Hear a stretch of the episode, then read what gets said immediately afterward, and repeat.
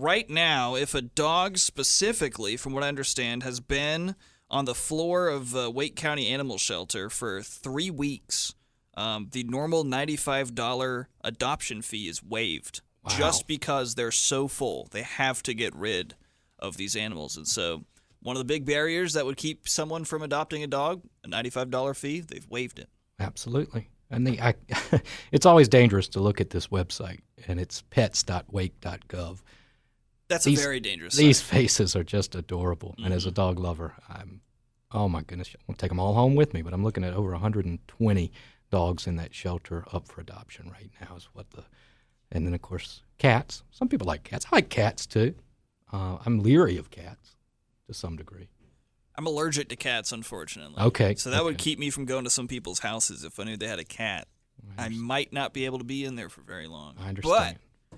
It, animal shelters are a wonderful thing. But the, the issue you get into with a lot of these is that they will not euthanize. There are shelters that will.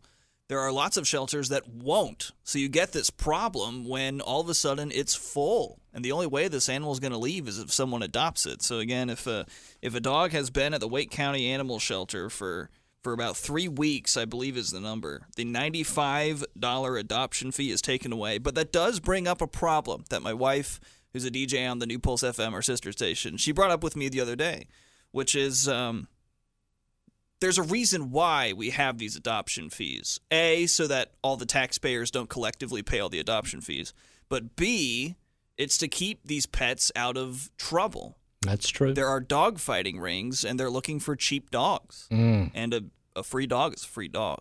Well, I- So that's an issue that we have that, that I'm certainly going to ask Megan Thomas about Please when I have do. that interview at 440. Now my bleeding heart will come out with that. Don't get me started on that. My goodness, it, I hope there's nobody out there that thinks that that's an appropriate way to to treat an animal. But um, That said, though, if you're considering getting a dog and you think, uh, I don't want a shelter dog because shelter dogs have problems, some of them do. Most shelter dogs have their quirks. I've only had shelter dogs in my life. Mm-hmm. But the beauty of a shelter dog, as opposed to getting a brand new puppy, is the shelters are really good at knowing the temperament of the animal. that's right. You can go to a shelter. This is what me and my wife did when we adopted Blue. We said we want a calm dog that's good around people. We Mm-hmm. don't necessarily care how it does around other dogs because we just want one dog. We just want calm, good around people, and not a puppy. And, And- that's exactly what Blue is. And, and- she's perfect. I swear, I think some of these dogs know when they're rescued, and they have a gratitude about them that's unbelievable. A buddy of mine has a pretty thick, uh, heavy girl named uh, named Big Lizzo, girl. big girl named Lizzo, Well. uh, of all things, and and that that dog sticks to him like like uh, nothing I've ever seen. She's you can tell she's thankful to have a good home. So hope somebody out there will make a, a puppy happy. And uh, you know, some of these dogs look like they might be some pretty good guard dogs too, Nate. Quite possibly, if they if they like you, they uh, they'll want to keep the baddies away. That's for sure. Scott Lassiter is here with me in studio just a little bit longer. We're going to touch on a few things before the uh, hour ends here. Recent bank robberies in the Raleigh area. I feel like that's very old school. Uh, the most recent bank robbery that happened, the suspect was caught a day afterward. Yeah, I don't. it, that is that's a throwback crime, right? I'm so so much more used to cyber crimes or something like that.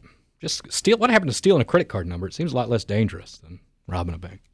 Uh, you just go into a bank and you see cameras, you see security guards, and there's the knowledge that not everyone has cash anymore. You know, we have digital wallets and credit cards and all that. So a bank isn't just like a mound of cash.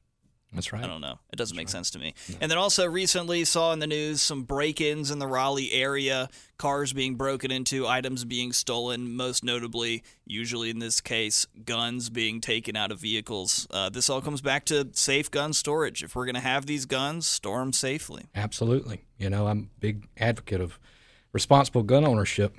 Key word being responsible gun ownership. It's important that we don't allow those things to fall into the wrong hands. And big step from that comes with locking your car. It's amazing. I talked to some law enforcement officers how many of these break-ins are simple, sim- as simple as a, a crook walking through a, a parking lot and lifting door handles, and they'll just walk until they find a door handle. And you know, you've got a parking lot of hundred cars.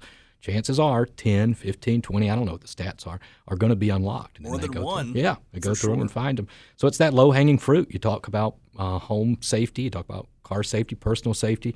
It's take away that easy opportunity. And uh, certainly, I, um, if you have valuables, hide them, lock them in your car. And I don't think it's ever a good idea to keep a keep a gun in your car uh, parked outside or something like that. It's just too too easy for somebody to to stumble upon.